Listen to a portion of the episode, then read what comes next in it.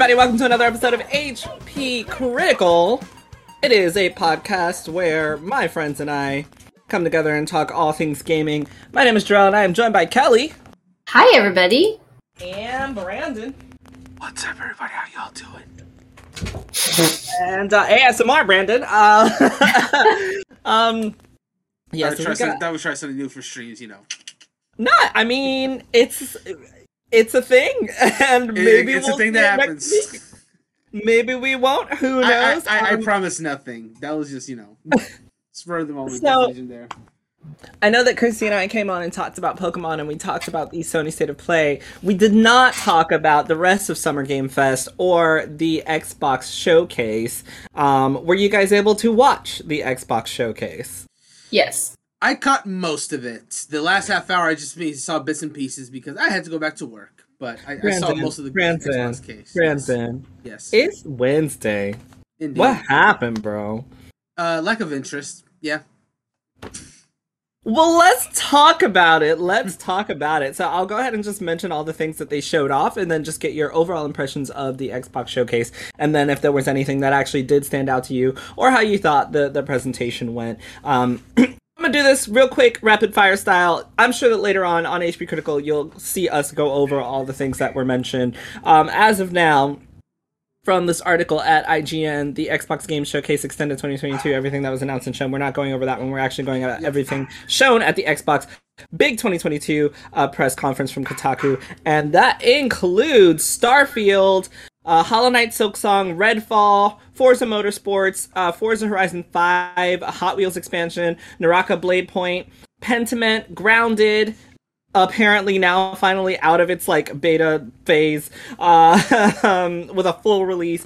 Persona coming to xbox also coming to playstation. Um hideo kojima is making an xbox game a plague tale requiem flintlock scorn flight simulator overwatch 2 being free to play with early access coming soon uh ara history untold uh the elder scrolls online is getting a high isle expansion fallout 76 sea of thieves has a new season um diablo 4 which we've seen before, got another new class, the Necromancer, uh, Lightyear Frontier, Cocoon, the Last Case of Benedict Fox, Ravenlock, uh, Ereban Shadow Legacy, As Dusk Falls, Gunfire Reborn, Wo Long Fallen Dynasty, uh, a bunch of stuff from Riot for Game Pass subscribers. High on Life, the creative Rick and Morty made their uh, shooter game. Minecraft Legends, uh ark more ark and yeah that's it so let's discuss first of all out of all those titles mentioned were there any that really stood out to you guys during the presentation stood out. Um, hmm, okay, so I will say that while nothing of the presentation personally caught my interest per se, there were a few standouts. I would say, like um, you know, they finally went over Forza Motorsport, and I will admit, even though I've never played a Forza game or at the current time, current point in time, have interest in purchasing one, I always am impressed with what they can do with those games. Like, if nothing else, I just like enjoy watching those trailers because I like I like seeing how realistic the world and the cars look and how all that stuff comes together. It, it just really is impressive stuff. So that stood out to me. Um, Jerome, you might be able to tag in a little bit on this one because they finally showed gameplay uh, for Redfall. And looking at it, um, I wasn't entirely impressed, if I'm being perfectly honest. Like, it looks like, like, I'm glad we finally have the gameplay, right? But looking at it, it just felt like it felt it was it was like Left 4 Dead, but like more vampire-ish. And I was just looking at it as like, um, yeah, I mean, this is kind of cool, but uh, I it just it looked like Left 4 What can I say? It looked like Le- Le- Left 4 Dead, and that's a fun game, but it's just like I had no interest in like getting involved in this one. I was just like, eh. Like it came and went, and I almost forgot that the gameplay was even shown there. I was like, "Oh yeah, that's right. We finally saw gameplay of Redfall. That's Oh, wow. but I but the reason why I say I, this is something you might be able to tag in on is because I'll be perfectly honest. Like if you hadn't like like talked about it so much last year, I probably wouldn't even be thinking twice about this game. This would be like, oh, th- is this a new game that they announced? Like, but I knew that this was something that you were excited for, and I was like, you know what? I want to give this game an honest chance. I'm gonna wait for that gameplay trailer. I'm gonna look at it, and I'm sorry to say it just really didn't do anything for me. Um, but as far as everything else that was shown, I mean, I didn't like see the full Starfield trailer yet, but I heard a few things about it. It sounds interesting. I do actually do want to see that trailer at some point when I when I get a chance. I'm shocked that the Persona series is coming to Xbox before Switch. And if I might go on like a very small tangent here about the Persona games coming to Xbox, this you know, do you remember the rumors that was coming out a few weeks ago that uh, Square Enix was going to get bought by Sony or whatever, what, what such nonsense? Yeah. I, I have said in like our private chats that I said I would have hated that because I think there's a benefit to Square Enix and RPGs in general being on all three systems. You know, with Switch you got the portability, with the PlayStation, you know, you usually get the exclusivity with the um, what you assume would like to take advantage of the console features. And then with Xbox, you got Game Pass, you can just try a whole bunch of them. So I love that the Persona series is coming to Xbox and that you know RPGs in general coming to Xbox because a game like the Persona series, I feel like a lot of people would be willing to try it if it's on Game Pass, which we know it is and so that'll be give us new audience. And then it was announced in this presentation, of course, but it's also coming to a uh, PlayStation Five as well. But there's that. But um, yeah, it's cool. It's coming. I, I would still really like those Switch ports. Maybe at this rumored Nintendo Direct, we'll see what happens. But yeah, that's about it as far as like highlights from the Xbox showcase. uh, not a huge milestone stood out to me, though. I do think it. A lot of people say they really enjoyed the showcase. They enjoyed the nice blend of gameplay and trailers shown. And I think from what I did see, um, if I remove my personal interest from the equation, I think it was a good showcase. So uh, before I ask Kelly what she, what game she was interested in, Brandon, I will tell you I was watching with my boyfriend at the time in my little mm-hmm. E3 party that I'm so sad that you couldn't make. I'm and, sad I couldn't um, make that too. I really wanted to make it, but ah. I'm so sad you couldn't make it. Um, but it was so funny because we were talking about you and the Xbox showcase and how disappointed we were in the showcase. And he said, "I'm sure Brandon's gonna find something because Brandon always finds something to like when, when these presentations come up." And I was like, "Oh my god, you're right. Like it doesn't matter. It can be some." Random thing. Brandon's gonna love something. So it's so funny that you were just like, nope, this was not for me. Um, yeah, that was my quick tangent. Um, so yeah, Kelly, are there any games that stood out to you during the Xbox presentation? Um, yes. Hold on. Sorry, I had notes. Um, so things stood out to me, but I wasn't wowed. Mm-hmm. So I'm gonna list off the games that I looked interesting. Um, Redfall, obviously, it looks pretty good. You know, so much blood. I'm obsessed. Um, Grounded. I'm excited for the full release. I think I'll probably get back into that game because not gonna lie, there were some problems with with it in early access, but it's like a super good um hair, a super good like story, and I really like the um like the setup and everything. Like tiny people, amazing. A Plague Tale what mm-hmm. what the hell? Like okay i had heard those games were good but like rats were like a swarm of rats was like eating someone? I'm like all right i'm in you know? Yeah. um so i think the most unique thing that i saw was flintlock actually.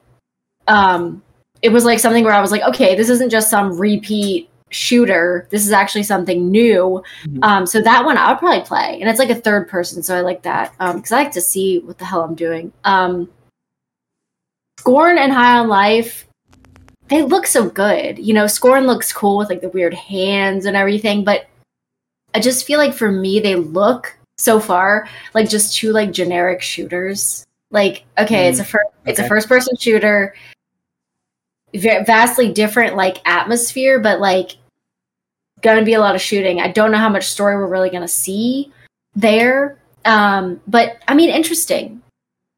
I, I probably would play at least one of them. Scorn looks interesting, but like I just kept thinking, oh, is this Doom? Oh, is this Doom? Oh, is this Doom? I-, I, kept thinking that, even though it didn't even look like Doom, but I'm just like going to hell. It's and it's a first person shooter. It's Doom to me. Like I, you, I can't break free of that. Um, Ark Two, we had already seen it, uh, yeah. so I was like excited to see it. It looks good, and I played the original, but like seen it. Uh, it's not really yeah. wowing me, but I'm interested. And then, um, honestly, the more I hear about Diablo 4, the more I'm interested. Um, yeah. So it's not an MMO, but it is multiplayer. Because I was yeah. looking it up because I was like, okay, what the fuck is this? Um, sorry, I keep cursing. I'm I'm drinking. beer. I'm drinking some beers. Don't judge me. Yeah.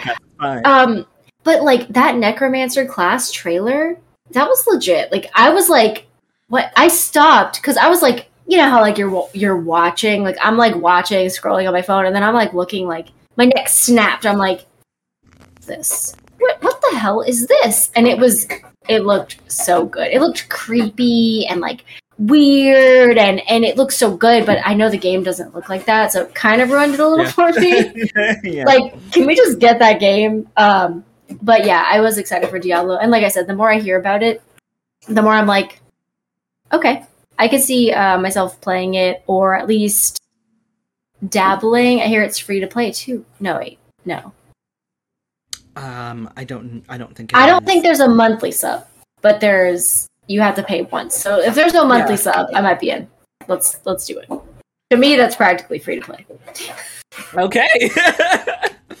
um, so as for me, there were really only two games that stood out to me, and I'm very disappointed actually in those two games. Uh, because one of them was Overwatch 2. I used to be a huge Overwatch fan, like I played it a ton, and now I'm kind of like been off the Activision Blizzard path.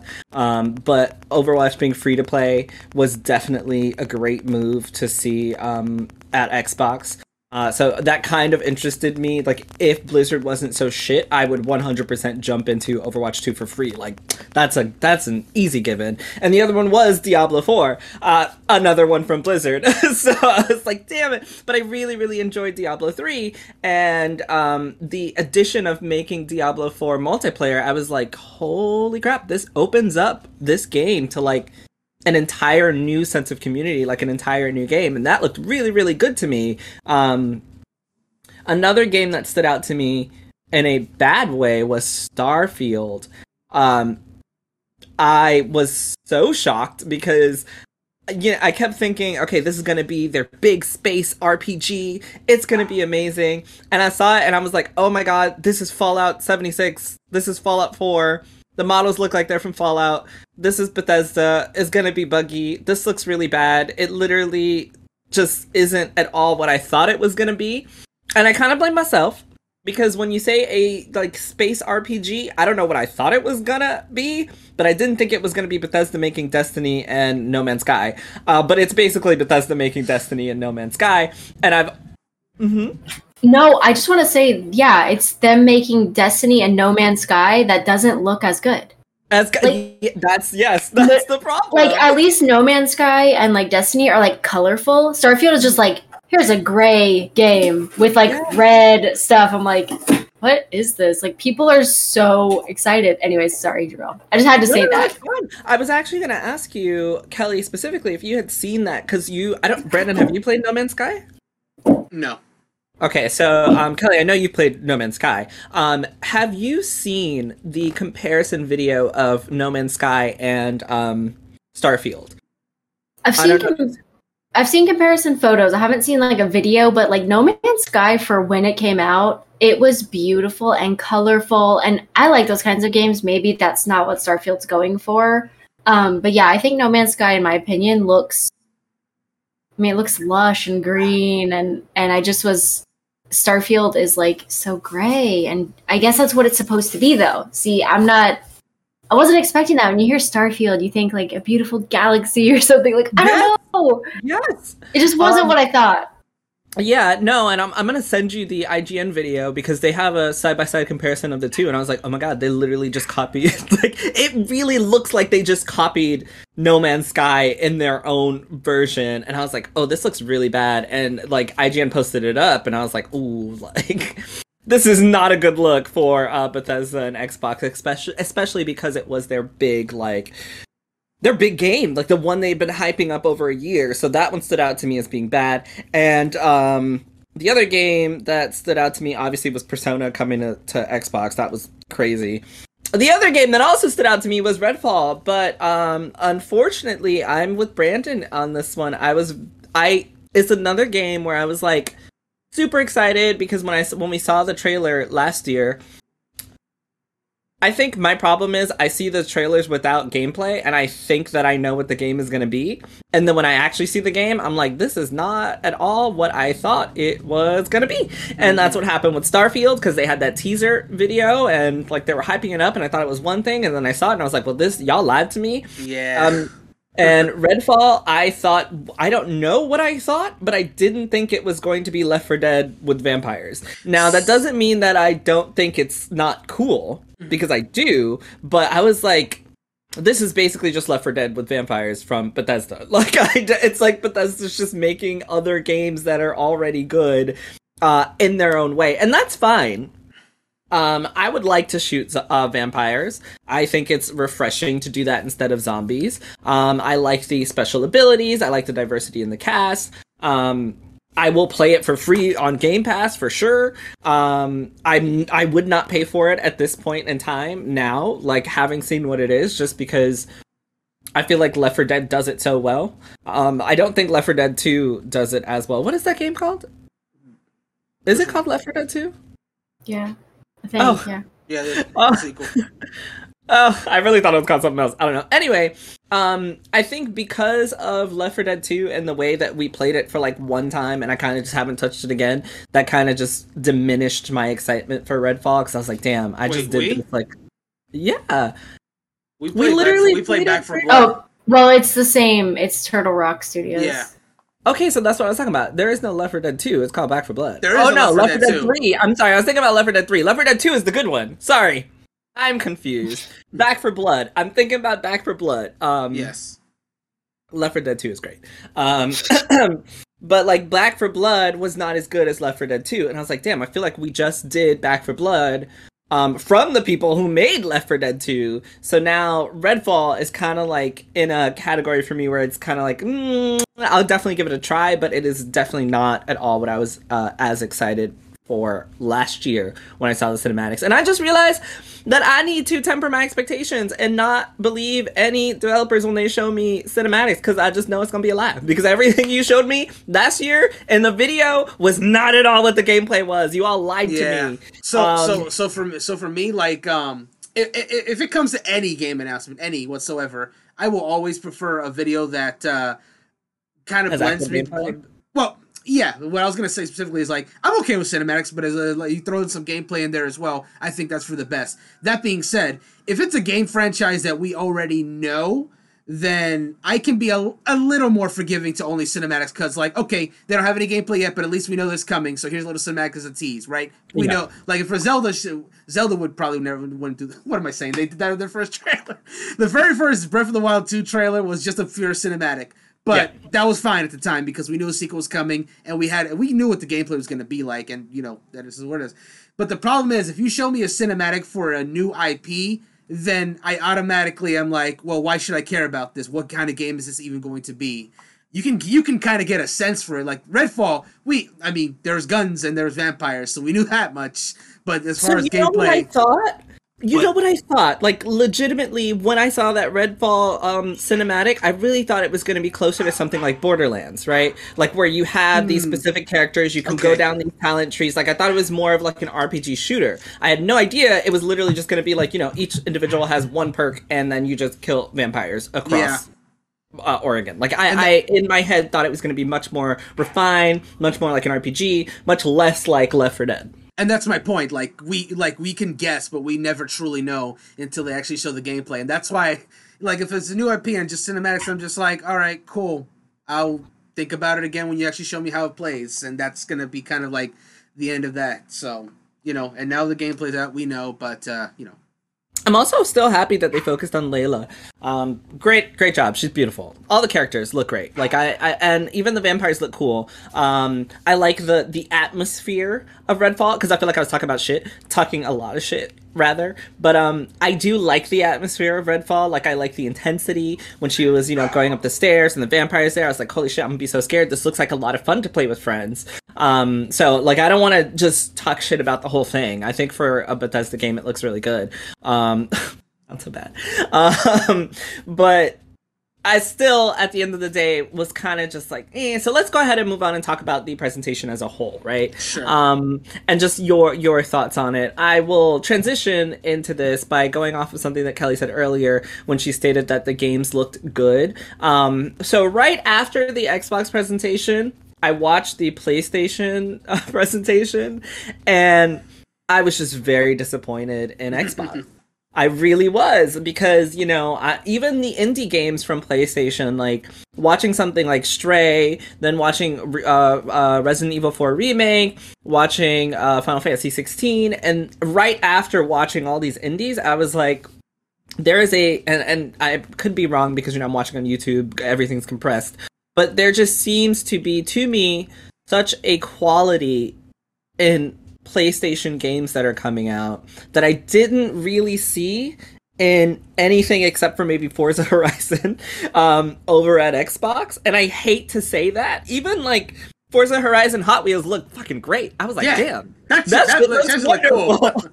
like uh, graphically, but also gameplay wise, like that looked really, really cool. Um, but then you know, a, a Plague Tale Requiem also looked really good. Um, but Flintlock to me just looked like, you know, it's so funny that you said it looked new because to me it looked like a mixture of like God of War and uh, Assassin's Creed. Like I was like, oh, okay, this is just that genre once again with a different character and a different weapon. Um, Flight Simulator looked amazing.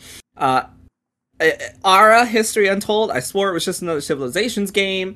Like there was just overall, I think the quantity was there, um, but just the quality was so different in in the PlayStation presentation versus the Xbox One, and the games just look so much better like graphically and, and like a better fidelity and they look like they're polished and they look like they're ready to go. Whereas to me just to me some of the games over at xbox just don't look like they're ready for a release next year or they look like they're ready for release on older gen consoles which is fine because that might be why some of these games look the way they do. You know a lot of times games will be held back so that they can still play on um, older generations or so, you know they're also just like they're working on um they're indie studios, right? So like maybe they don't have the same type of uh graphic fidelity or polish or whatever, but like I compare Stray uh the cat game for PlayStation, I can compare it to any of these indies here and I'm just like it's just not there for me. Uh, so uh, uh, the quantity was great. The fact that almost all the games are coming to Game Pass day one is amazing. I think uh, it's a great value for anyone who's interested in them. Uh, but still, at the end of the day, I was like, okay, question: What the hell is Minecraft Legends? How is it different from like Minecraft? Is it just like Minecraft RPG now? Like I don't. That's like I don't know. Like I I have no idea. And you know, Ark we had already seen, and so that one also looked good. I, I'm talking shit, but that one also looked good. It's just it seemed much less cohesive than what PlayStation had to offer. Um, and I think it's kind of rough um, for me to like I guess give them a good score. Uh, but they definitely did have the. I will say they had great content. I love the presentation having back to back games because a lot of these places don't like. I want to see like that's what E3 is about. I will say I think the presentation was really good. Like they did back to back games, everything coming to Game Pass, everything you get to play. There's lots of genres there, something for everybody. So that part was really good. Um, but overall, I was like, eh. Uh, Kelly, what about you? Um, so I mean, I guess I kind of agree. I feel like, but I, I feel like Microsoft kind of did, like, they used Bethesda, and I feel like PlayStation. Yeah, and I feel like PlayStation kind of just used, like, I mean, the Final Fantasy is obviously Square Enix, and then they used um Capcom. Like, so I just feel like, I don't know, I feel like they both kind of use, like, other companies like kind of like a crutch for mm-hmm. themselves. Yeah. Um, I think that honestly, guys, whenever we were talking about Starfield, I was thinking to myself like, oh, you know, whatever, colorful, whatever, but like, it's just supposed to be space Fallout. I wasn't like getting that. Like, it's Neither just I. like I just thought it was like a different game, but it's just space Fallout. And now, now that I'm looking at it through that lens, I'm like, I get it. Like I get why people are excited. Like it's just Fallout in space. I mean, Fallout is beloved. You know. Yeah. Anywho, Can I ask you a uh, question. What about that? Um, so you say that it's just you know space Fallout, and now you get it. My question is, do you think it's fair with the way that they advertise the game to then just put it out like this because to me and I'll ask you like how you felt about the advertisement but to me when they were showing it off and advertising it they did not advertise this as space fallout. And i think that's my personal mm, problem with it. They yeah, advertised it as the next big rpg from yeah. microsoft um, well, in space. So then you think something like mass effect. They did not make it seem like it was going to be fallout in space. So that's I think why I'm only just realizing that it's Fallout in space because I was looking at a photo and I'm like, wow, that looks just like Fallout except for the guys in a spacesuit. Like you know? Um but like I get it now. Like I get why people are hyped now. But anything that I've seen about the game, I did not think that it was even, to be honest, made by Bethesda until this Xbox showcase. I didn't even know that. And then like now I'm like, oh, it's just space Fallout. Which I guess is like I mean, you don't want someone to just attribute it to your successful franchise just different. Like, mm-hmm. uh, wasn't that the thing with like Battlefield and Battlefront? You just change the skin mm-hmm. and it's just a new, oh, it's a new game. Uh, yeah. You just change literally like the last few letters. like, seriously. Oh, um, man, that's true. right? Battlefield, Battlefront, it's not even, yeah. anyways. Yeah. Um, whatever. We're not talking about them. Uh, but I don't know. I didn't realize it was supposed to be space Fallout. Um, what I'll say is that I, for the Bethesda and Xbox showcase, I probably was a little bit more engaged in it just because they were showing me more new things, and yeah. I had already seen Stray at the PlayStation. I already knew they were gonna try to do some more Resident Evil stuff. I, the rumors about Resident Evil 4 remake had been out for a while, and I'm yep. a Resident Evil fan, so that wasn't surprising to me. Um, also, I watched the PlayStation 1 like a little while ago, so it's like kind of not fresh on my mind. Um, but yeah, I'm excited for Stray for sure. But I just, I don't know. Xbox gave me more, and it gave me Grounded. I already played it; it was great. Uh, the Diablo Necromancer class was great. Ark is great, but like a lot of it was stuff I had seen already, and then like there's stuff I wasn't really super impressed. But I don't know. I think they were both good nothing is wowing me, but I'm excited for games again. I can say That's that. Good. I'm I'm excited for games again. I'm happy that we've gotten these. I wasn't just bored out of my mind. Um, good. but I wasn't like wowed. Like there was nothing that I was like, I'm gonna pre-order that right now. Even Redfall. I mean, it looks good, but it's just like you said, it's Back 4 Blood with vampires instead. And vampires are really popular right now. Have you seen all yeah. the vampire games that are out? Like yep. Come on, guys! It's like peak vampire. Is it? Is it's it Twilight? Is there another one coming out? Oh my god! Is that why? oh my god!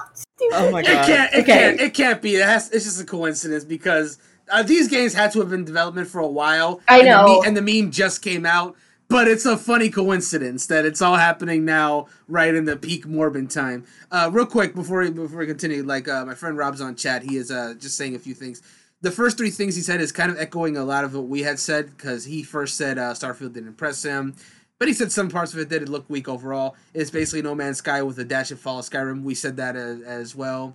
And he ended by saying Diablo 4 stuff was the most hype thing about the showcase for him personally. Because it was. You are right, Rob. Because that shit looks great. And I want to play Diablo 4. Now I just have to convince myself to pretend like it's not made by Blizzard.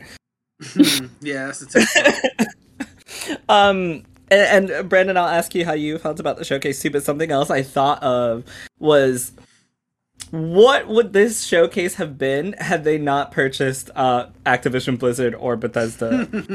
and I was just yeah. like, oh, the, and and also that kind of is has tempered my my idea around the Xbox showcase because I still I like I know that they went through this purchasing period of some mm. very noteworthy um noteworthy developers.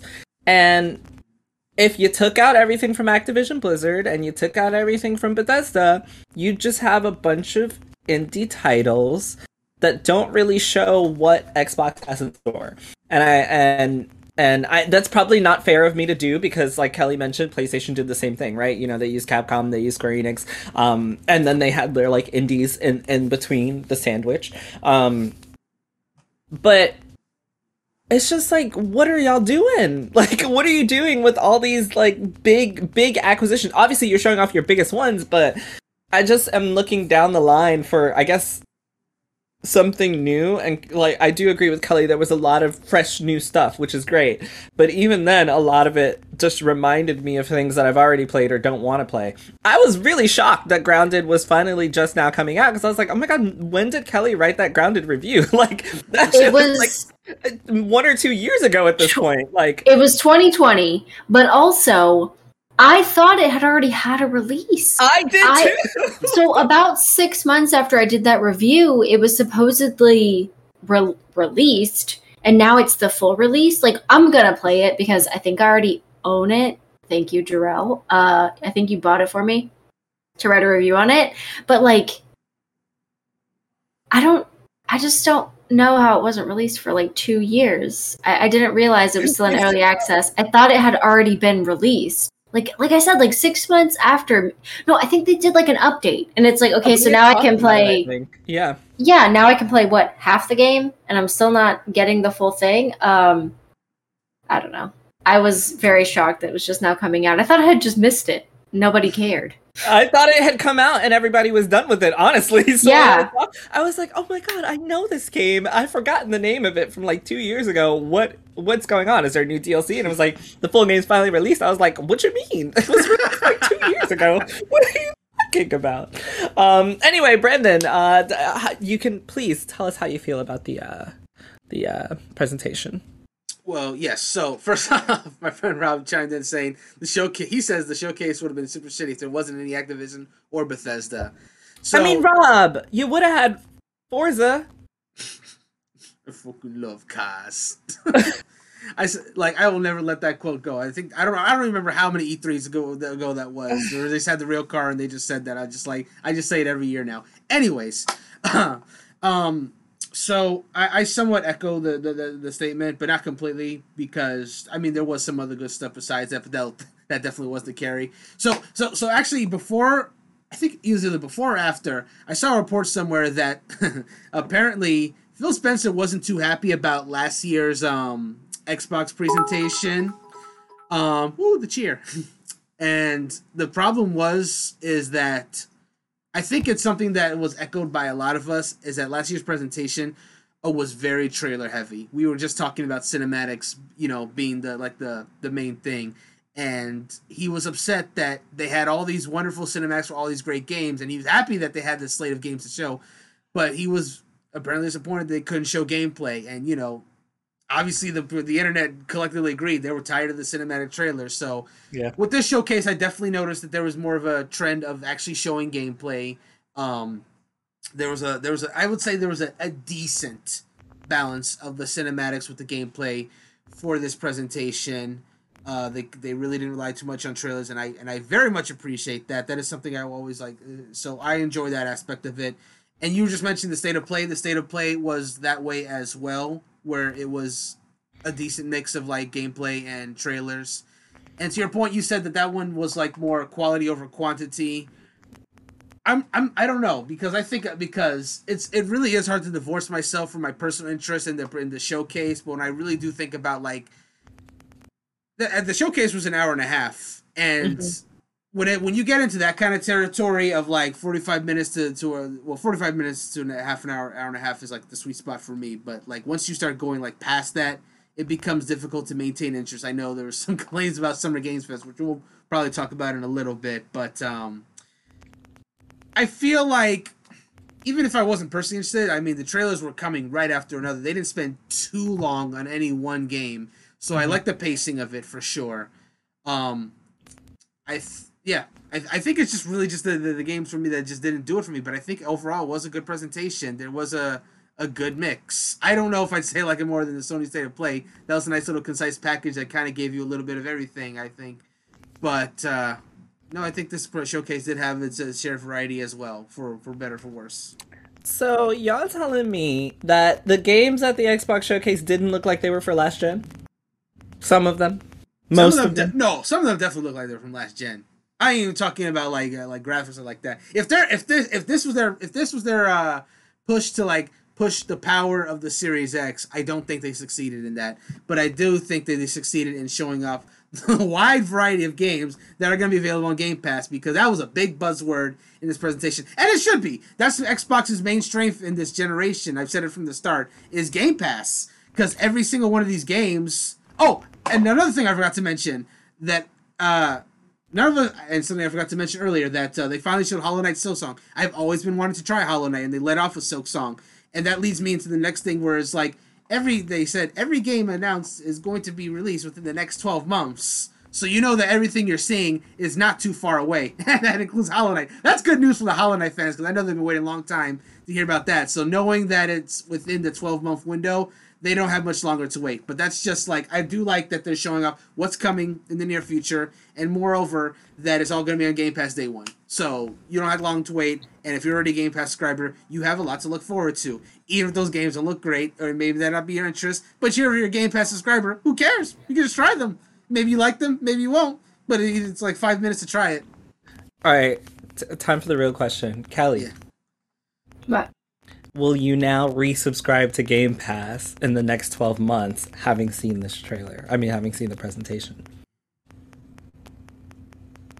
It depends on how much the games are. Um, because I would pay for Game Pass for some of these, um, but then again, I might just buy them.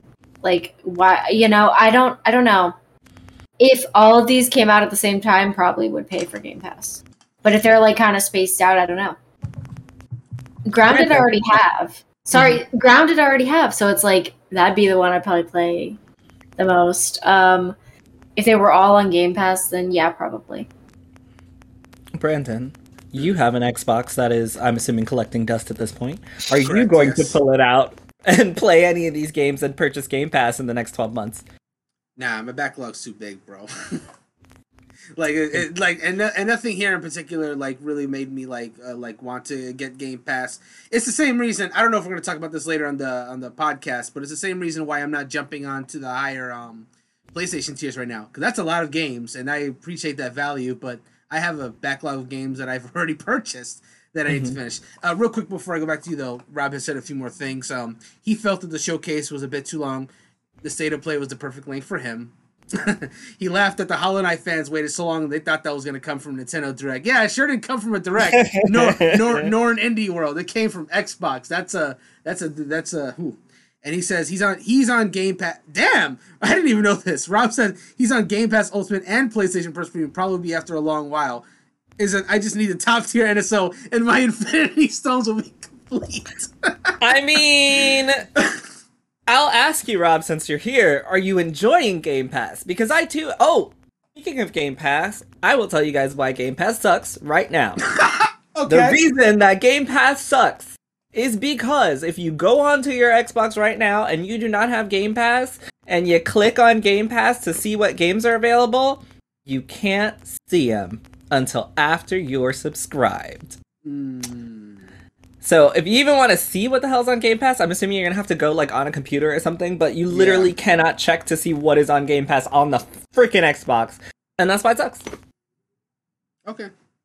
That's not what I expected. that's not what I expected you were gonna say, but yeah. I was so mad because I was like, all right, you know what? It's been a while. Let me check out the new Game Pass stuff. Let me see what's there. Maybe there's gonna be something I'm interested in. You know, they, maybe they'll have another deal or something. And I kept clicking, and every time it just took me to the page to sign up, and I was like, no, bitch, I want to see what the fuck's on there. Like, why are you like not allowing me to see the options that I have to pay for? Um, and they wouldn't. So it sucks. So he so he answered. He says yes, I enjoy Game Pass. He grabbed it for the Halo stuff at first, but then he played much more and then got stuck there before he ended up getting a PS5. So he okay, said, like, so so so then he said, "I'll screw it and I'll keep it." Okay, so like you're not necessarily even using it. You just kind of you're you're pulling the Kelly. Like you pay for it and you're just letting it charge your card every month until something comes up. Which is fair if that's what you want to do. I mean, I'm doing the same thing with PlayStation. I'm using it though because I'm using the online more often than Xbox. But I got rid of Game Pass because it was just charging me what 15 bucks. Yeah. And I also hate the way they do their tiers because never mind. I don't want to. I don't want to go into that. Um. okay, sorry. Uh, let's move on. Uh, unless there are any other lingering uh, comments on the Xbox showcase. Uh, not for me. He says it's there, but he doesn't use it quite enough. The, okay. the Game Pass it is. Fair. All right, so let's move on and talk a little bit more about Xbox. Xbox is building the gaming platform for the next 20 years. This is by Will Tuttle from the Xbox Wire, uh, he, who is the Xbox Wire editor in chief from Xbox.com. And I only want to talk about one thing that was mentioned here. I'll give you guys the, the bullet points that they have here, which is that they're bringing the Xbox app to Samsung 2022 smart TVs. Mm-hmm. They're expanding Xbox Cloud gaming to more countries. They're bringing new gaming experiences to Microsoft Edge and Windows 11 They're rolling out updates for Xbox Game Pass members, and they're introducing more options to express yourself with Xbox Design Lab. The real thing I wanted to talk about here, which is to me the most success, or most surprising thing rather, was that they announced that they're partnering with Samsung to bring the Xbox app to 2022 smart TVs so that you can play hundreds of cloud-enabled games without a console. That means hundreds of games in their Game Pass Ultimate Library and Fortnite without a subscription. Uh, playing Xbox games on Samsung's 2022 smart TVs will be a seamless experience. It will be similar to using any other streaming app on your TV. Uh, starting on June 30th, access the Xbox app from the Samsung Gaming Hub or Media Hub and log into your existing Microsoft account. Connect your favorite Bluetooth controller, and uh, if you're a Game Pass Ultimate member, you'll have access to play loads of great cloud enabled games, or you can jump into Fortnite without a subscription. I wanted to talk about that because I want to know how you guys feel about that because to me, that's amazing. The fact that you have a huge library of uh, games that you can access directly from your TV without a console, just Bluetooth pair your favorite controller, whatever one you want, like use the PS5 controller on the TV behind me, playing the Xbox without the console. Um, it, it just it seems really cool. Um, it removes. I think it's cool because it removes the you know how much is the Series S? Two, uh, 300, 250? Mm, yeah, Series know. S 300. 299, yeah. Yeah. That removes a $300 console box um, uh, price point out of your way. Um, and you, you can just go use an old controller or buy a $60, $70 controller. I don't know how much they are right now. I haven't bought one. I think they're 70 bucks. You could just go buy a $70 controller, spend $15.99 a month, and uh, play games directly from your TV. That is amazing. However, mm-hmm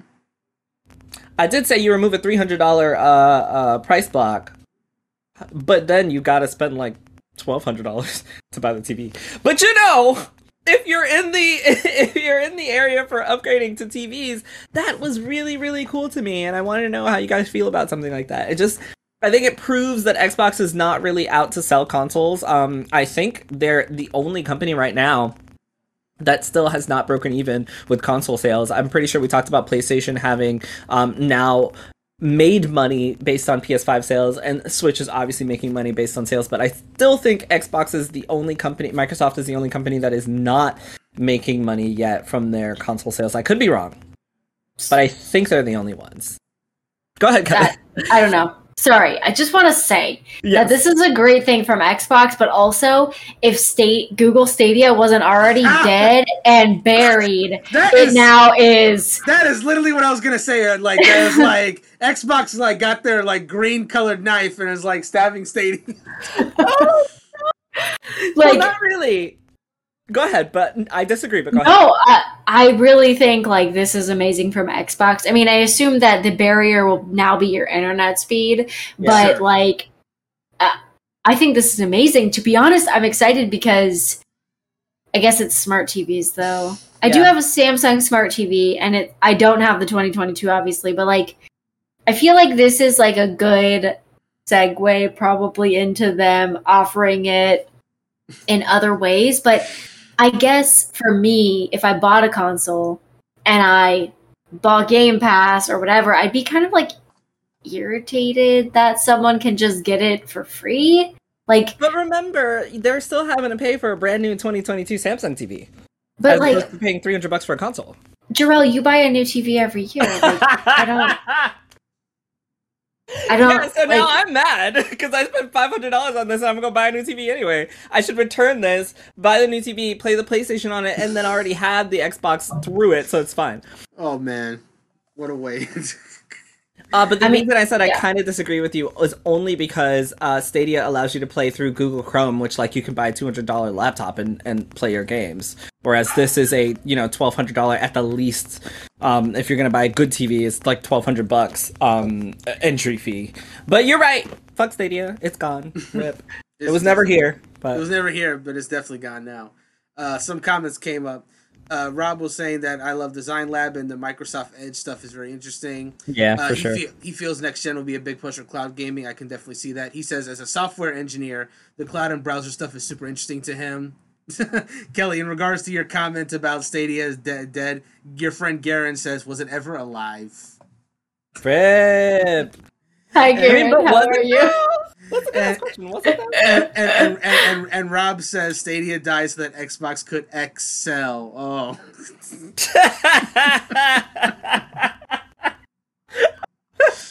I'm sorry. I'm sorry. Uh. I, I, I die over stupid puns. Um. Also, uh, yeah. Uh, whatever. Uh, I'm sorry. Yeah, Brandon. Uh, did you have anything to say about this one? Yeah, I, I, I do. Um, Garen says he's good. He's enjoying the podcast. But yeah, to answer the question, um,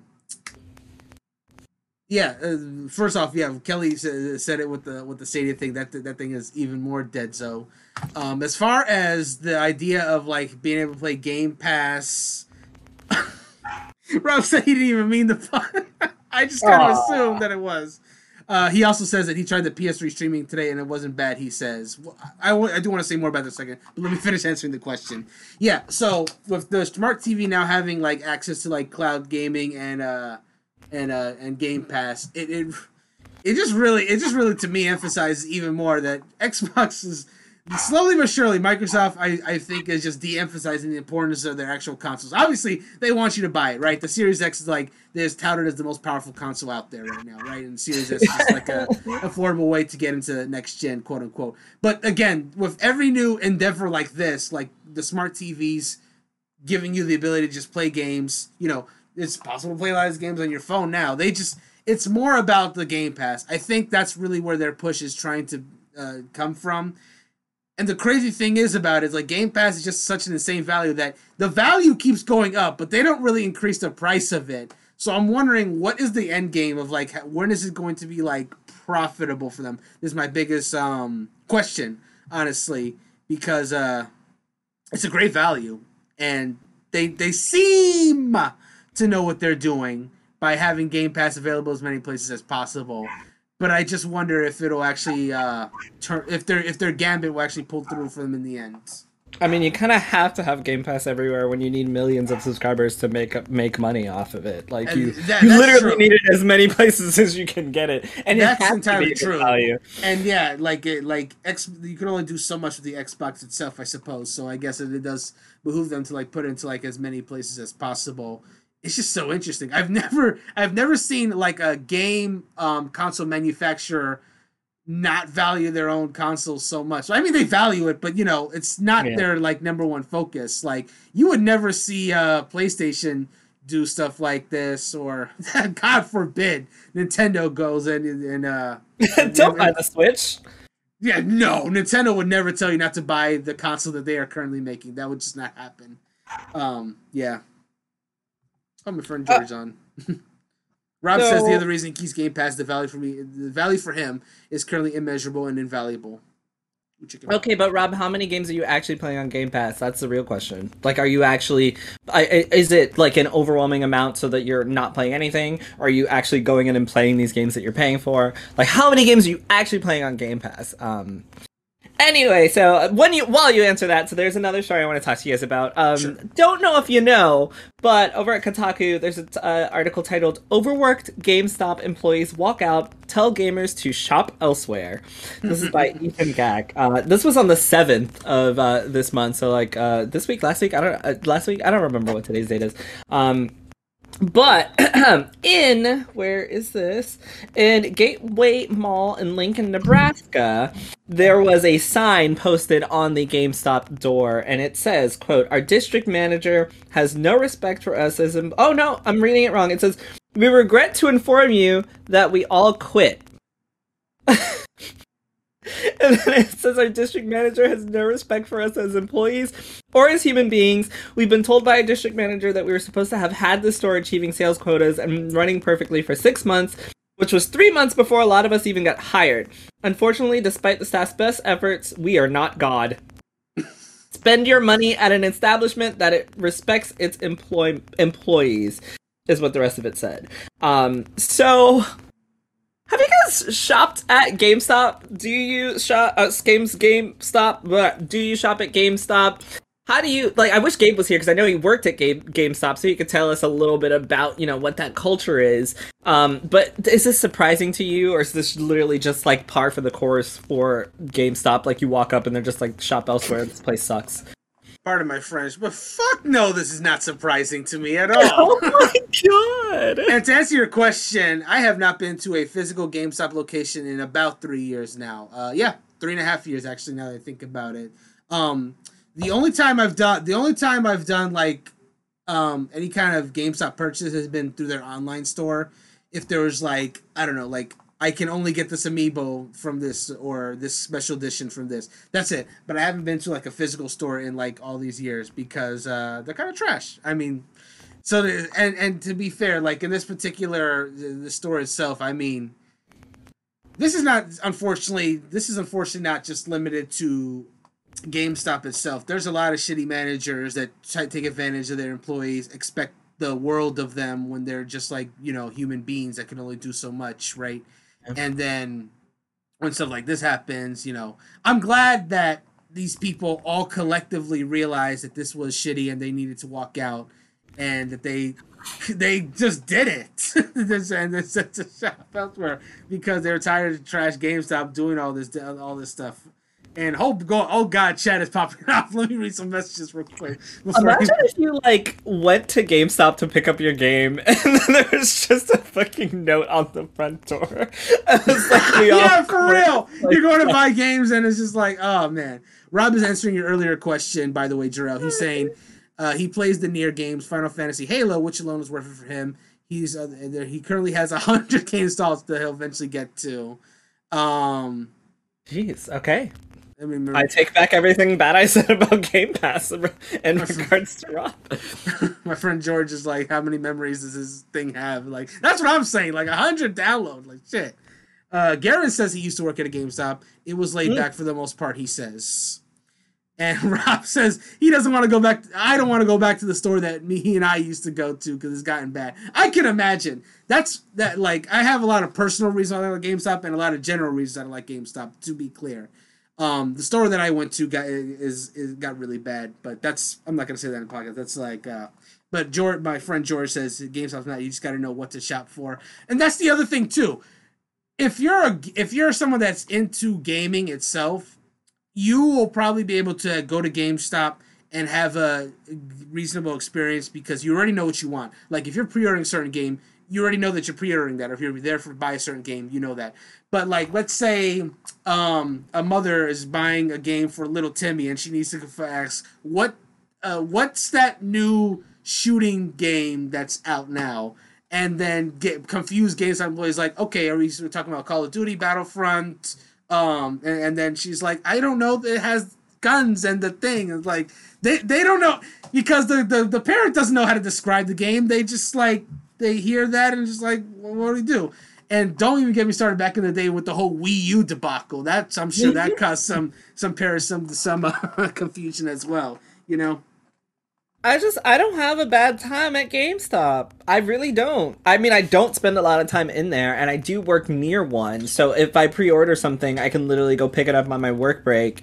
Um, I literally stop in for 30 minutes, grab the game, and go. And I get, you know, I'm a, I'm a, a member, so I pay $20 a year, uh, and I get $5 off a month. Like, it's really not a bad place or a bad deal for me personally. Um, it sucks for them, uh, but you know the GameStop I go to, there's literally like one person staffed most of the time, mm-hmm. um, unless there's like some some big you know event there. But I literally just go in, pick up my game, and leave, and it's it's really still the only place where I can go take in a bunch of stuff that I don't need anymore and, you know, exchange it for some sort of value. And I know that people, you know, make memes and jokes about the value of like what you'll get for GameStop, which is true. Like the value is usually trash. However, um, you know, they've expanded, right? They have, um, they have like uh, Apple watches and shit now, right? Like you can go trade in, like I can go buy a new TV, trade in my Xbox, and go get an Apple Watch. Like, yeah. where else can I do that at? You know? That's true. By the way, the reason why I was laughing a second ago is oh, first of all, Rob says he has like five terabyte external hard drive. That's crazy. And he second, does. the reason why I was laughing is Garen said that happened to him once while he's where he went through every shooting game they had to store, and the lady ended up just buying three of them. I, I mean, great. That's great. Sell as much as you can so that you don't have to quit because like the GameStop heads are all breathing down your neck. Yeah. Um, I'm just, I'm just a, I, I, I hate to say I'm kind of still just a GameStop su- supporter. It's the it's like the, aside from like ordering from Amazon because there's no Best Buy near me. Like there's a Target, but I don't want to drive to Target because if I go to Target to buy a game, I'm gonna spend like three hundred bucks on bullshit because Yeah. they have everything else. So That's- like I'm only real. going to GameStop. That's real though. and getting exactly what I need. Um, so something else that was uh, announced recently, unless you guys want to talk about GameStop anymore. Nah, I said my piece on them. All right. So something else that was announced recently is that um, the Grammy Awards will now add a video game score category, uh, which is pretty decent. Um, the uh, the best score soundtrack for video game and other interactive media Grammy Award recognizes excellence in score soundtrack albums comprised predominantly of original scores and created specifically for a current video game. I think it is about fucking time. I think that we can all, or we can, yeah, I think we can all mention at least one video game that has an amazing score that deserves uh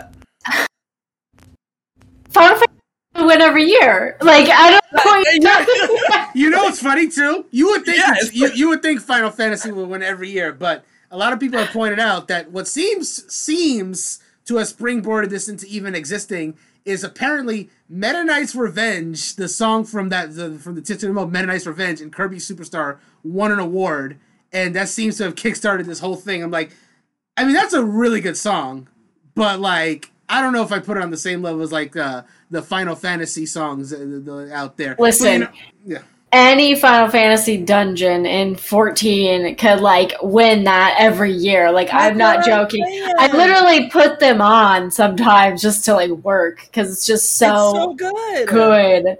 I whatever. I Final Fantasy Whatever. I, whatever. No, it's true. But like, if Kirby got it in there, I'm surprised, but also kind of annoyed because Final Fantasy deserved that. Like years ago, I don't know why it didn't happen already. Oh, oh, speaking Yo. of oh, speaking of stuff that deserves stuff years ago, um, first off, Garen was mentioning the choices in his area to get games at GameStop or Walmart. You know, that's And like, Walmart is trash. Who would ever shop at Walmart? That's what I'm saying, like, if you I- I- they who have them cheaper. They're like ten dollars By, like, cheaper. no, they're like two cents cheaper.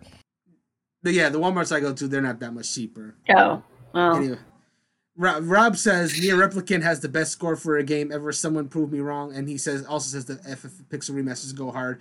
Um, I just do. I would want to point out real quick that if this had category had come out years ago and NieR Replicant soundtrack had gotten submitted, that's a pretty freaking strong contender. Replicant Yo. soundtrack is incredible.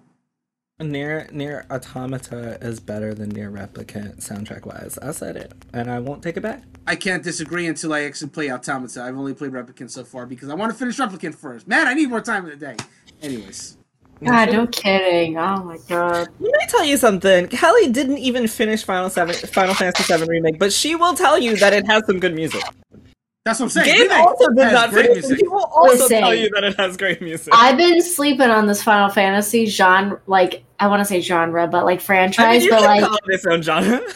but like the music in it, it's like on another level. Like it's designed, like every boss in Final Fantasy 14. I'm using that because I'm playing it again, and it's like one of the only Final Fantasy games I play. But like every boss fight, every dungeon has its own music, and it's utterly insane. Like I, I can't even imagine like having that much.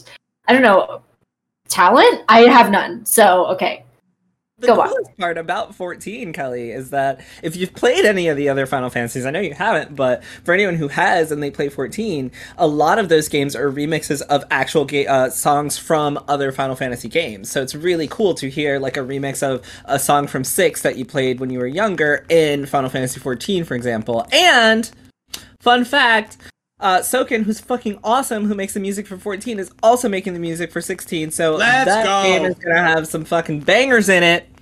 Super excited. Very Great excited. soundtrack. I love it, Kelly. Oh my god. Rob, Rob, sa- Rob I- says he can't disagree yeah. with you that Automata is also amazing, and he does. All, and he's of course. There's this is obvious. He of course loves the remake soundtrack. I mean, like it is literally. I, I, yeah. yes. So so so actually, I, I do want to ask you guys a, a, a quick question, um, specifically for this year. Um, so actually, before I ask, let me ask you, Drill. The what you said is like that music is going to be accepted into the Grammys now. Is that taking place this year, taking effect this year? Um, I actually don't know. Let me check it out. Okay, let's let's let's say for sake of argument that it is this year. Um, has there been any songs of 2022 from a game that have stood out to you as like, man, this has to win the Grammy Award for game music? Well, to answer your question, it's in 2023, so it is not this year. Okay. And to answer your other question, I don't know because I didn't play games this year. Would But I it don't think I be played anything that came out this year. would it be like the stuff that's coming out this year The would be previous- being considered to 2023? Like is stuff being released now being considered is what I want to know. That's a good question. Yeah, I, I if, if if it does begin in 2023, then maybe the g- yeah maybe music in this uh, year would count towards that. Nothing that I'm playing really has. I mean, I played the Quarry. It has some original music. I played Evil Dead. It has some original music, but those are not really contenders. I don't think for a Grammy. Yeah, I suppose. I'm, I'm Unless, I mean, if it's only compared, sorry, if it's only compared to what's coming out, then maybe they would have a chance. Because what if nothing comes out with a great soundtrack? That's true.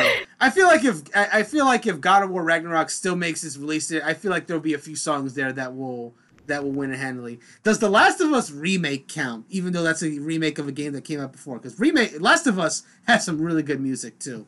I don't was gonna, yeah, I was gonna say Last of Us, but that's been too long now, right? When did that Well, come no, out? no, well, I'm saying the remake comes out this year, so if like if it, like Oh. so does that would that count? Because I don't think like should. well that's Didn't they already remaster it? That's what I'm thinking of. Okay, so now they're doing an think they did, yeah. actual remake. Okay. now an actual remake, basically using kind of like the Last of Us Part Two engine. But anyway, um, no, if it, if it counts, then I would say some music from The Last of Us Part One would would definitely be a strong contender, and it feels like a game that they would consider before any other ones. My personal bias are Triangle Strategy. That, that's that game had some bangers in the soundtrack, but um, Man, I think The Last of Us had amazing sound design, but the songs were whatever. no, there's some, there's some songs there that were really good. Yeah, let Like- me tell you something, Brandon.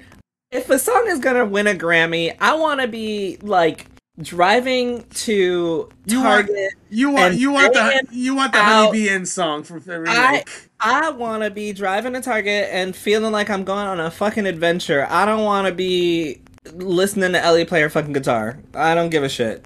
Yeah, I'm thinking that it needs to be like something like when you're in like uh gosh, Jarrell, is it the one that we played?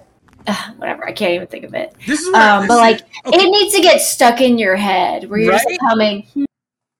I actually got actually another You know, question. like it needs to be something iconic. I got to ask this question because I don't really watch the Grammys that much. Do they give awards based on music genre? Um, yes. Okay, that's interesting But because video game. Well, so the video game um awards are gonna have their own specific category. Yeah. So they Okay. won't be like if it is a. uh, My assumption is that is if, if it is a video game uh, soundtrack, it will not be included in like best original score genre, like that genre. It'll be separate, um, because it has its own category. Well, the reason why I asked that is because that could end up being potentially pretty wild. Like, like let's say they put all the video game music into like one category, like best video game song. You got some like rock song from Sonic Frontiers. You got Mhm. like this atmospheric ass song from Tri- Triangle Strategy. Or the or the uh, Spanish guitar playing from The Last of Us, like that could get really wild in like terms of like, and at that point it becomes kind of subjective because I think if you do like the same music in a similar genre, then it's a little easier to pick out what's the quote best song of that year. But then you start putting like all these different like soundtracks, it becomes very difficult. Like what you said, what you like, like you said, what you just said, Drell, like uh, the song that that you would want to win best me song of the year it has to be something that you can jam going to Target. Another person might value the video game music differently, and I just think it'd be Yeah. interesting that if they all have a different if there's just all kind of different genres in the same category, I could see there being some kind of chaos to it. Which you know, now I kind of want that. I, I, I, I kind of if I, if they're gonna like grade all these different songs together, I really do want them to be like different now. Like maybe that's not the best thing to want, but I do kind of want to see like how how at odds some people will get having freaking Sonic Rock against Triangle Strategy Orchestra. Like that, I think would be interesting. Um, so I'm gonna veer off. I wasn't gonna talk about this, but I do want to bring it up since we did talk about uh the Last of excuse me, The Last of Us for a second. Sure. Um, so uh, for anyone who doesn't know, The Last of Us remake part one was revealed during Summer Game Fest to be coming out this year, November. Yes, September. I thought it was. Oh, September. I don't know. Yeah, Uh, pretty, Last pretty of Us- close. Last of Us Part 1 remake was announced uh, coming out this year for PlayStation 5. It is available only on PlayStation 5. You cannot play it on previous consoles. Um, and basically, I wanted to know how you guys felt about that announcement because The Last of Us, as Kelly already mentioned, has Mhm. been remastered. Um, it's come out multiple times. How do you feel about it basically kind of getting a Final Fantasy VII treatment? For a game that is much more modern than Final Fantasy VII itself. I'm torn, uh, if I'm honest, because on one hand, the original Last of Us came out in 2013, so we're we're we're at nine years right now. So I on paper, I don't think that's too soon for a remake. Because when you think about it, Resident, let me finish. Because I, I think about like Resident Evil remake, which had a remake in like six or or fewer. So it's not it's not out of the question to like have a remake like that soon afterwards. But also, here's the other point side of the coin. As you mentioned, and as Kelly mentioned, this game has also gotten remastered. You can play that on PS5. In fact, The Last of Us Remastered is available as part of the PlayStation Plus collection if you own a PS5. So you can play the first game right now. Um, not even you don't even need to play like the the part one that will be coming specifically for PS5. So that's the thing, and it's not like remaster looks bad. It looks quite good actually still. And I've been seeing comparison videos on like several of the scenes, and I do see the improvements. There's some people that are claiming they cannot, and I don't know what to say about that. I definitely see the improvements in like the facial recognition. Where I really want to see the improvements is where the gameplay goes, but that's another story. As far as what I'm seeing right now, as far as like the visuals, um, there's definitely some some big improvements over it. And here's the thing: I I love The Last of Us original. I I've played through that campaign twice. Um, part two I've only done the, just the one time because I couldn't go back to it the right away. Um, but no, I love the original. I can't say I'm not gonna I'm not gonna buy the remake because I just love that first game so much. Um, but whether I think it was really necessary, I don't really think so. But I'm still gonna play the shit out of it. What about you, Kelly? So I never played The Last of Us. Uh, to be honest, actually, I had it when I first got my PS4. It like came with it, um, and I started it. But at the time, I wasn't like I was into like shooters. You know, I wasn't into The Last of Us, so I never played it. And then I just never got back around to it. Um, I think that if you want more people to play your game, um, investing and doing a remake is probably a good idea. Um, I think that when they remastered it, they sold more copies and more people liked it. And then I think that the same can be said for when this comes out. Like, it's a classic game. It's one of those games that people love. So I think that updating the graphics can make more people play and stream it, and then more people will buy it. Like, I think it's a good idea for them. Um, do I think it really needs it? Probably not. Like, you're not going to bring it back to the top of everyone's like list unless you remake it. Um, but yeah, I think it's a good idea, and I think it's one of those games that probably does deserve it. If any game deserves it, Sure. but I don't know that I'll. I don't know that I'll play it, but you know how like if it gets remade, it's like a resurgence on Twitch for people Sure. to watch it. No one's I mean, probably I'm- watching I- it right I mean, now. I'm stream it, so there's that. Yeah. Yeah. Nobody's probably watching it right now, or like a few people. But then, like, if you remake it, there's gonna be people watching your game again. There's gonna be people like.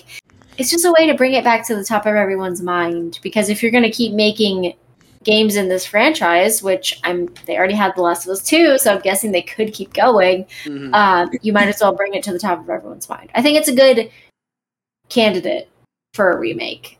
Will I play it? I don't know. Should anyone buy it and play it again? I don't know. I'm just saying. I think it's a good candidate for it. All it's right, also well, it, it also gives a little bit of synergy because there is that HBO show that's coming out that they released a picture for.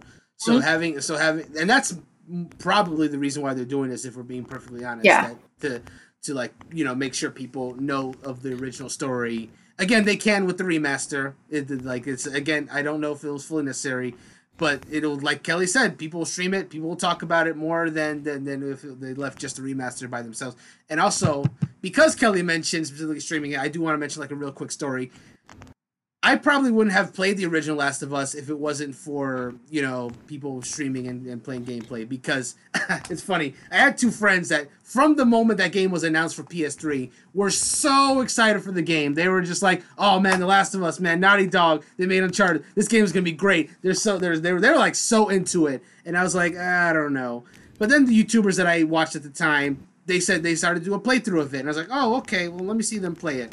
Oh wow, this game looks really good I watched like the first maybe six parts of the playthrough. I was like, and then um, I turned off the video, oh drove to my Best Buy, bought the game, went home, and started playing it. I stopped watching their videos for about okay, maybe good, a month. like you've yeah, seen exactly. the whole game at that point. No, no, no. I saw, I saw like the like the first six parts was probably up until like maybe halfway into like the summer segment. If you ever played the first game, uh, and I was just like, no, I'm just gonna finish the game and then I'm just gonna watch them play after I finish, which is exactly what I did. I saw I watched the rest of their playthrough afterwards.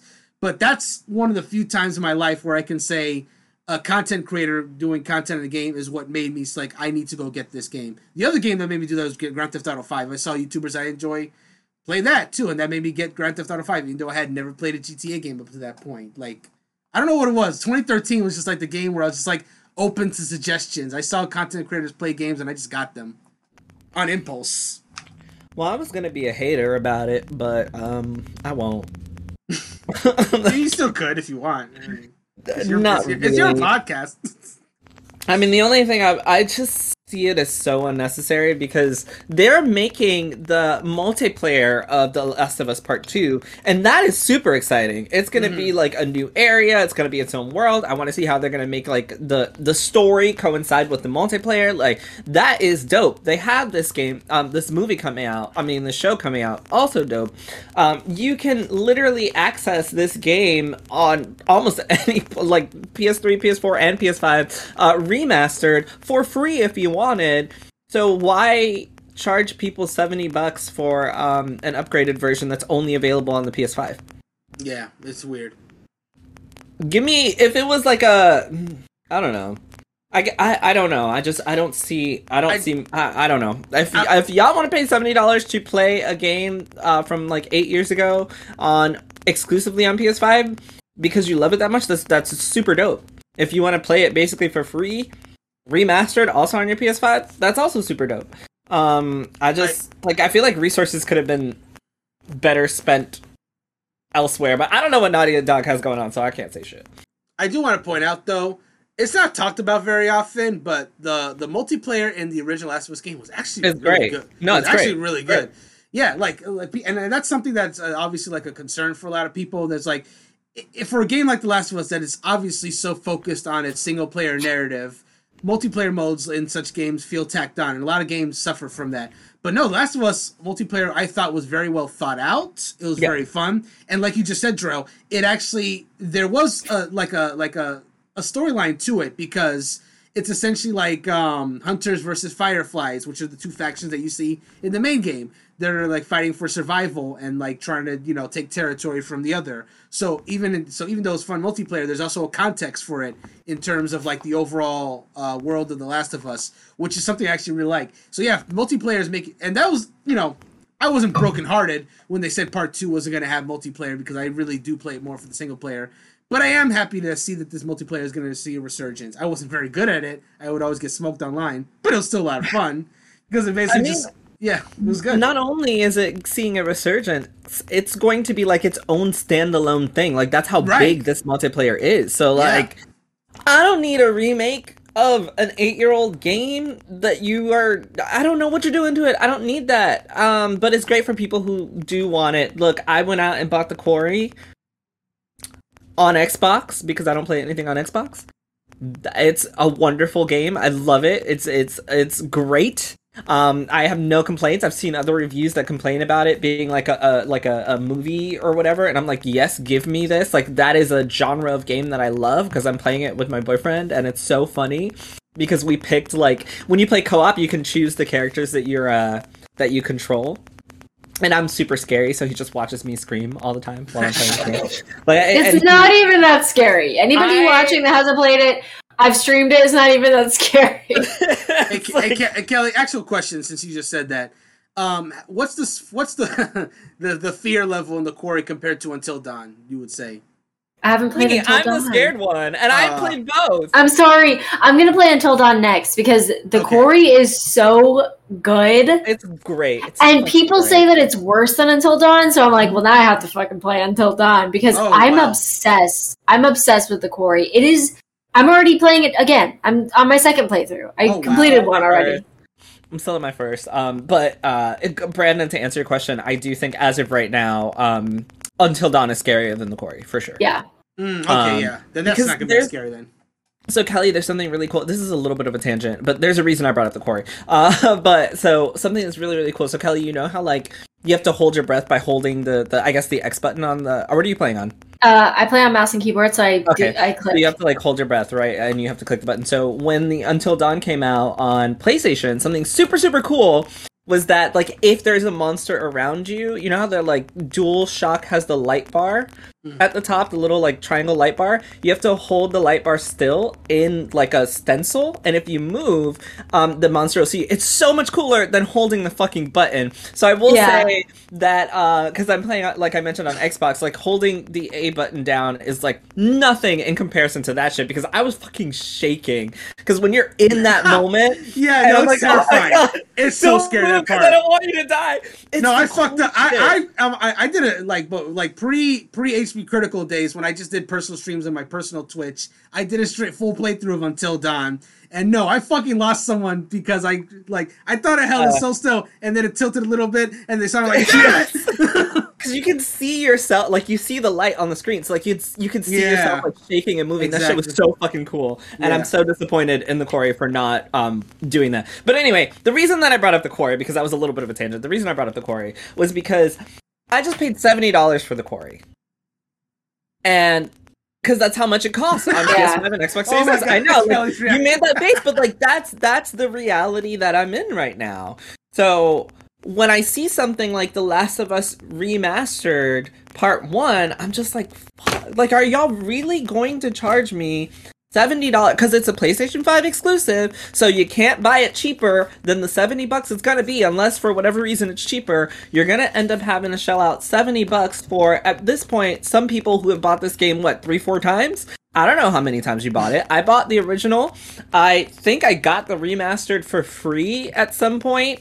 Um, I bought two, and now for as far as I know, updated graphics, I gotta shell out another seventy bucks. Like it feels like such a fucking like it's hard for gamers. I'm trying Um, to think of how many times. No, I think I I bought the original at full price when it came out for sixty, and then the remaster I got on sale for like twenty. So I only spent about eighty. And now you're gonna spend another seventy. Facts. That's hundred and fifty dollars for a single game. But over the last eight years. No, fair, fair, fair. Okay. Like, um, also, sorry, whenever I'm debating on getting a game, I go by like how many hours there is of value. And like the Quarry, I've played eight hours. You know, that was the first playthrough. And I was like, okay, well, if there wasn't alternate endings, I probably would not have wanted to spend $60 on eight hours of gaming. But you can play it again and get like save other people, whatever. But like, The Last of Us, I feel like it's a pretty long game. No, Like- yeah, for sure, for sure. Um, I just wish that there was some. I hope that there's some like discount for us who players like me who have you know bought this game, supported Wow. Naughty Dog. Like, Well, speaking of discounts, Garen suggests like to wait for Black Friday to get it cheaper, which that's very possible because the game comes out early September. It very well may by November have a nice Black Friday deal. nah, that n- never happens. You would have to wait until next year. Games that come out right before Black Friday, like AAA games, never go on sale like that year for Black the Friday. The Last of Us, That's never. true. That's true. But it is a good idea, though. You can get good deals. Um, Oh yeah, for sure. Yes, Garen, I completely agree, but I don't want to wait. I'm just not gonna buy it. like, but I If think I that's a great can't- idea. if I I can't, can't get it when it comes Yeah. out and stream it with everyone else, I don't want to buy it. No, I'm but honestly, you know what? I'm glad that you brought that up because I feel like that's a thing now where people stream, and if you don't play the game in the opening weekend, Yeah, Why even play it? Left behind. Why? Yeah. Yeah, you're completely left behind. So that's how I feel about The Last of Us. Like nobody wants to play it anymore because it's an old game. Nobody's watching streams. But if you remake it, they will. Yeah, you guys. And- If you don't, honestly, if you don't play games opening weekend, just forget about playing them. I mean, I hate to say that. It's just the world that we live in now. You know. Yeah.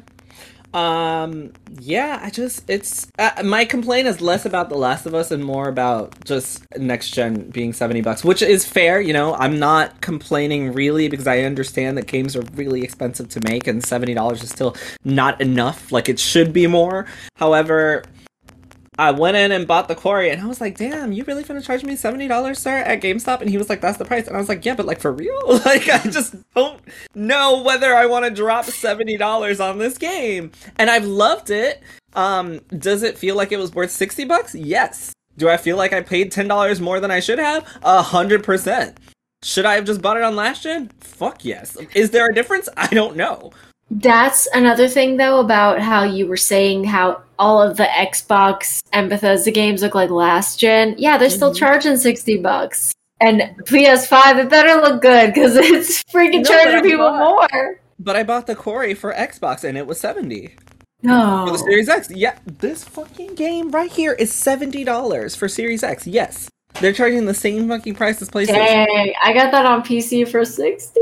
That's what I'm saying. Like at this point, I'm like, damn, I should go return this and buy the the Xbox version because I don't know what the enhanced. Now the game is beautiful. Like oh, it is. really, really yeah, beautiful. it looks great. The rendering of the people, because I know some of the actors, like I've seen them in other stuff, so I'm like, my God, it legit looks like them. Like it just Yeah, looks like really them. does. Oh, it's so good. I the mean, only thing I don't like is like sometimes the motion capture on their faces makes them make like weird faces. their uh, mouths are so weird. It's like, They can't. They also can't like look they're down. sticking out. Oh no. They can't look down. Like Oh if they my look down, God. their eyes just close, and I'm like, The, the the cop in the beginning, his eyes are like it's so weird. he's like, trying to look down. It's so funny. Oh, but no, it's a but great game. it's it is a great game, and that's what we're playing. Jarrell and I, apparently. Yeah, it's wonderful. Everybody go play the quarry, but don't pay seventy dollars for it unless you've got it. In which case, go ahead. Um, so I I have like one or two more stories because we're running out of time here. So I'll go on to the next one, which is Sonic Frontiers dev says that negative reactions are because people don't understand it. this is great. Always. My advice for game developers: never ever Don't do don't this. advertise your game. don't tell people that they don't understand your game and that's why they don't get it. Um, that's Ugh, not my art is my not art is not being understood. That's literally what it uh, what it sounds like. Uh, so I'll go ahead and give you guys a little bit on this. The story is from uh, Kotaku.com. It is written by Zack Zwiezen. Cool name, Zach. Um, Cool name. here is a quote from the article. Uh, according to Iizuka, fans online just don't understand what the game is or what the team has made, suggesting folks are comparing it to other games they know, which he claims is leading to incorrect assumptions about Frontiers, Sonic Frontiers, uh, the new open world Sonic game that was shown off. Quote, it's not really that surprising, Iizuka told VGC. We do realize everyone is just kind of reacting to the videos that they saw, and because they don't understand what this new gameplay is, they're, ca- they're kind of comparing it to other games that they already know. So we do see a lot of people saying, "Oh, it's kind of like this, it's kind of like that, but it's not like this, it's not like that." Um, according to Iizuka, Sonic Frontiers isn't an open world game at all, but instead is something new that the team internally calls Open Zone.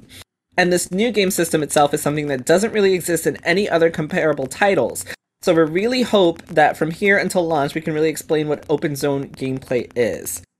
Um, the problem is, the internet got very angry and disappointed with the way that he said this. Um, and uh, by the way, the game's not being delayed. Uh, but it just came off like us as gamers have no idea what we're talking about. Like you guys, you, it's basically what Brandon did, right? Like, um, you don't understand my art, so you are the problem, as opposed to yes, as opposed to uh, you know, a a an actual understanding of what open zone is and means, and what the difference is between that and open world, and using your marketing as um, you know, and these interviews that you're doing with showing the gameplay and explaining what it is. Um, so when you guys hear developers do something like that, or or specifically Sonic Frontiers in general, how does the story make you feel? What do you have to say about this one? Oh boy. So the marketing of this game has been pretty atrocious. I think there is a good game here. Let's let's be clear. But here's the thing. Um, the first actual gameplay we saw was the IGN footage that got shown about maybe a week and a half ago at this point, and it wasn't great because it was an early build of the game and that wasn't really communicated. So a lot of people were assuming seeing that IGN footage that this is pretty much how like the game is going to look and run and all that good stuff and people weren't impressed. And then we fast forward maybe a week later after that Sonic Central presentation, which also wasn't that great if I'm being honest. But uh, they got to show off more gameplay, and over the Summer Games Fest, more and more has been shown and people that have been playing it have said it's a lot better because now they're playing an actual more recent build of the game, which is nice. But here's the other problem because Sega saw the negative reaction to the IGN trailer, which was like an early build. They were like, "No, don't show our game." They, like they overreacted, and they don't even want people to show footage of the game as the booth itself for people that actually went to Summer Games Fest. It's a mess. And the reason also, why, yes, go ahead. Really quick to continue, just to mention this part, it might you know affect what you have to say. Mm-hmm. Um, for anyone who doesn't know, uh, there was briefly a hashtag on Twitter uh, that said hashtag delay Sonic Frontiers that was trending because people had seen the uh, the footage that you were mentioning in your response, and they were like, "Yo, don't do this. Take more time. Work on this game. Delay this game because it doesn't look good." And he was just like, "No, no like the game is going to be done and it's going to come out on time. You guys did not see what you like it's not what you think it is. Um so there was also that type of miscommunication as well. Yeah for sure for sure. There's a, there's definitely some miscommunication um footage incorrect footage being shown. There's just a lot of now there's like you know people don't understand the game and i think that's just because there's either a lack of communication or straight up miscommunication in many of the marketing of this game. Like it's being very ha- it's like again, people that have played it have enjoyed the demo, but I think the marketing of this game is being handled quite poorly for this for this. Um, I, I actually do believe the statement that it may not need to be delayed. I think what we're seeing in the more recent uh, footage is more comparable to what the game is actually going to be, and I think mm-hmm. in a state it's only needs a little bit more polishing for a full release but a lot of people haven't seen that. Uh, they're going by what they their first impressions, which of course are lasting because that's what first impressions do, and they're just kind of coming off that thinking it just you know it needs to be, and they're not really communicating, and I think that's a big problem. Now, in regards to his statement about comparing it, it's hard not to draw comparisons, and if they're and they're, I don't think they're being completely honest about the fact that they're there's clear influences to other games in the way this game is being Like, there's a lot of Sonic DNA in there, certainly, but like a lot of people have pointed out that they're running through like these open fields, and there's almost kind of like a, a piano like music playing. I mean, there's some clear Breath of the Wild inspirations there, for example, and uh, even Breath of the Wild with its marketing did the same thing. Like people are like, "Oh my God, Breath of the Wild is the first open world Zelda game," and and they were the developers like, "We define it as open air," and that's exactly what they're doing with this game. There, people saying, "Oh God, open world uh, Sonic game." It was like, well, we call it open zone, just like. what is are wrong. It's open zone. Like, what yeah. are you talking about? I will say I do appreciate the open zone as a reference to the whole zones in like classic yeah. Sonic games, which that's a neat little but still, it's like you, you, know what you're doing. You know what you're doing. Like there is a lot of influence in this game to like other games as well. And that's not a bad thing, so I don't know why it's necessarily like there's a difference between homage and ripoff, and I think even if you're on the homage territory, there's nothing wrong with learning from what other people are doing to make your own game better, as long as it's like um where I think the problem is, especially with that early footage of Sonic, is like a lot of people were saying it borrowed too heavily from Zelda and was kind of losing its own identity, which yeah. I agree with. But the later footage kind of rectifies that. Like one of the early footage shows Sonic climbing the tower, almost like Link did, and then later footage showing him running up the tower. That's more Sonic. That and I think that's a good thing. And it's it's it's it's it's it's a little concerning just the the marketing of it. I just feel like a lot of people are going to have the wrong impression of the game, and I do think that ultimately it's going to be fine. But yeah, I I really hope that going forward, like Sega and other companies look at this marketing as like a nice little checklist of what not to do because there's some. Um, I feel it's gonna it's gonna sell well. It's a Sonic game and it's a game that a lot of people are looking forward to. But I think at the end, uh, at least in the shorter long term, it's gonna get harmed by this um anti marketing. Oh, by the way, Garen has point said something on chat. I just noticed. He says as someone who works in the industry, that makes him mad. They could have easily said, It's come to our attention that there's some confusion about what this game is. Let me take a few minutes to try and clarify any confusion concerns. And that's exactly what I'm saying, too. instead of just addressing this, they're just like, you guys don't understand. My suffering can't be comprehended by you, you, you, you, you, uh, Phoebians. you, yeah. I mean, I completely agree with Garen. You really cannot go on the defensive in this situation. Like, you, you just can't. If if it's not working out, then you know you have your own. It's the it's Summer Game Fest. I promise you, if you go on YouTube on your official channel and post a video this weekend, everybody's just gonna think it's part of Summer Game Fest. It's totally fine. Nobody's gonna know the difference. And like, you go in there and you describe what this game is. You describe what zones are. You show off the new gameplay. You don't go on an interview with VGC and be like, Bright, they just literally don't get it. It's not even open world. It's open zone. You're all idiots. Now everyone's thinking, you know, d- delay your game. It's not done. And you're like, no, it is done. It's coming out on time. You're all wrong. You just really can't go on the defensive here. I completely agree with Karen. Mm-hmm. Um, yeah, Kelly. How do you feel? I guess it just feels kind of like bad publicity. You don't want to argue with the fans. Yeah. Um, like we saw them argue with the fans uh, about the Sonic movie, and we all know how that turned out. So, um, oh god, I wanted Wait, to say something. Anyways, uh, argue with the fans of the Sonic movie. What, what happened there? Because they had to redesign the character because of the oh, human yeah. teeth. Well, that was the opposite. like, like they, like that thing yeah. was like they didn't listen to like. Well, they made their design and they put it out there without like. I guess without going to like a real focus group, and of course the backlash was so strong they ended up redesigning the character. So, but that, that's here's the thing: that's them actually listening, but they didn't like. I don't think they did enough research when they did that first design. I think was the problem, and you know, now the Sonic movie is doing good, but like you know, it, I do see your point though. I also just want to point out: Have you guys watched the new Chip and Dale movie on Disney Plus? Not yet, not yet but I think I know where you're going. I know where you're going with this though. Just watch it. okay. Anywho, um, Sonic is, anyways. Uh, yeah. so the only thing I'll say about this, I don't really have an opinion. I mean, you sh- as a dev, you shouldn't like argue with your fans. It's just the first comment is like someone saying they know more than the devs because they've been gaming for 28 years. So I just want to like make it known that there are a lot of people out there that simply don't understand. You don't know more about game dev than a person who works in the industry.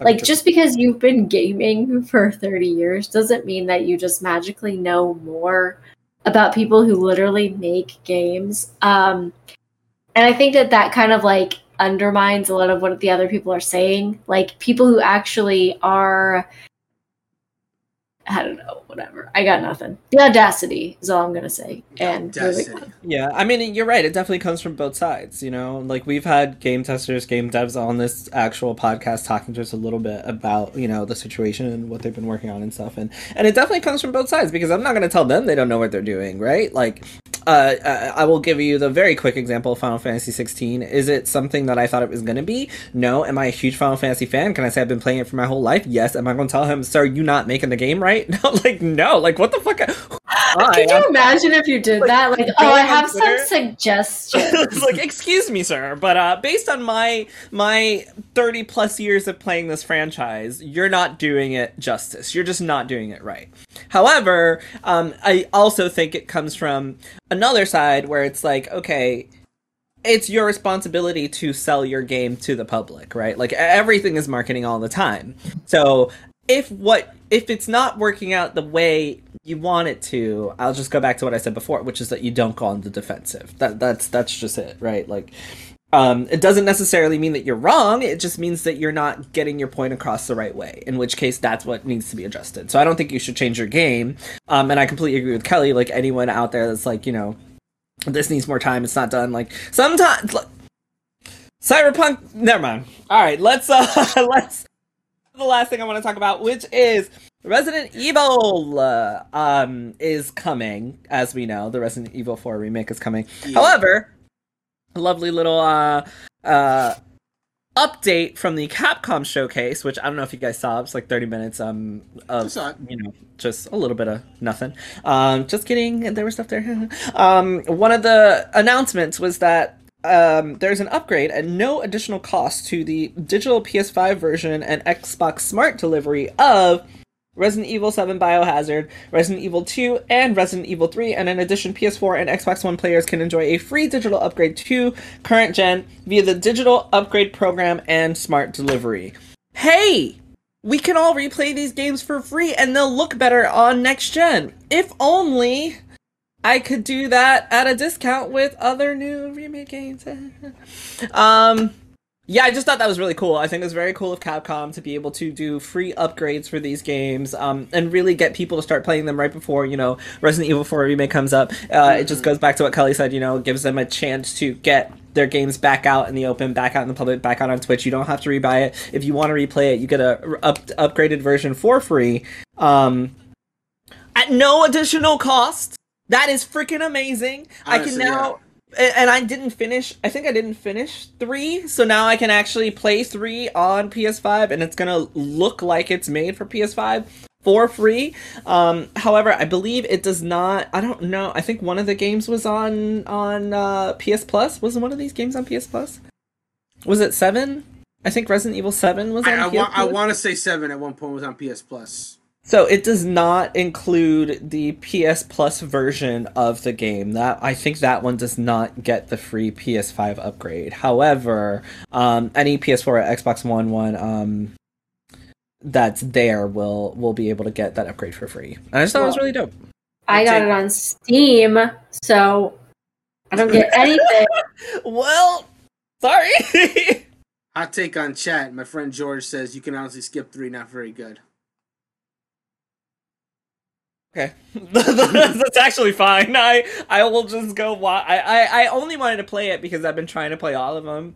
I've never played for a remake. I think two was my first like old Resident Evil because I had played like five and six. Um, I think six was probably my first one. So I played two, uh, which was my first time playing two. Four remake is going to be my first time playing four, and this would have been my first time playing three. So I was trying to play through all of them. But if it's one I can take off my backlog, great. All right, I just won't play it. Thank you.